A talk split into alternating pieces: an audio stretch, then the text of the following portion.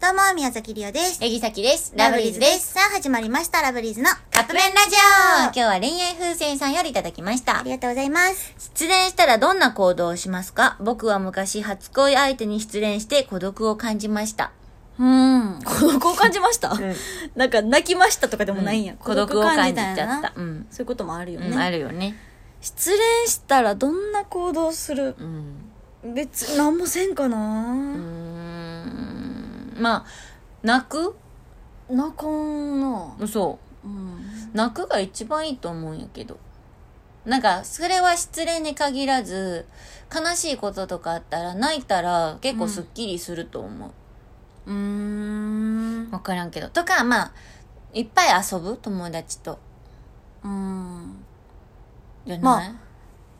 忙しくさせたりとか次の出会い探すあーとかそれ言うもんねその恋愛で忘れるには次やってう言うやん,、んうんうんうんうんから例えばあじゃあその人のことが好きやったとか、まあ、お付き合いしてたのとか、うん知ってた友達とかに相談する、うん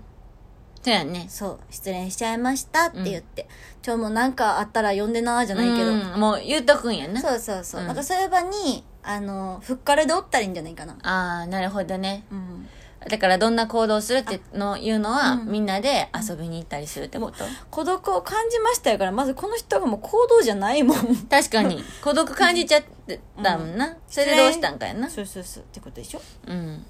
よくないそれがやっぱそうかも行動に移すんが大事やと思うでも失恋ソングとか聞いてもう分からんけど自分が悲劇のヒロインになって、うんいっぱい泣いたら次の日はすっきりしてるんじゃないかな、えー次の日は無理かもやけど無理やろあと時間が解決すると思う何でもうんう、ん時間ってほんまに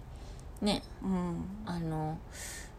うん解決してくれるんじゃないかなって思うよ、よしまあその人じゃなかったんじゃないって思うそうやね。そうそしうかそないんう。じゃないさっきたちがよく言ってるのは、怒ることすべてに意味があるっていうねう。ん、ほんまにこれはあの恋愛じゃなくってお仕事とかの話でもそうないけどなんか、ああれってあの時ちょっと、えー、って思ったけど、あ、こういう意味やったんやとか、うんあ、ちゃんと意味やったんやってなるから、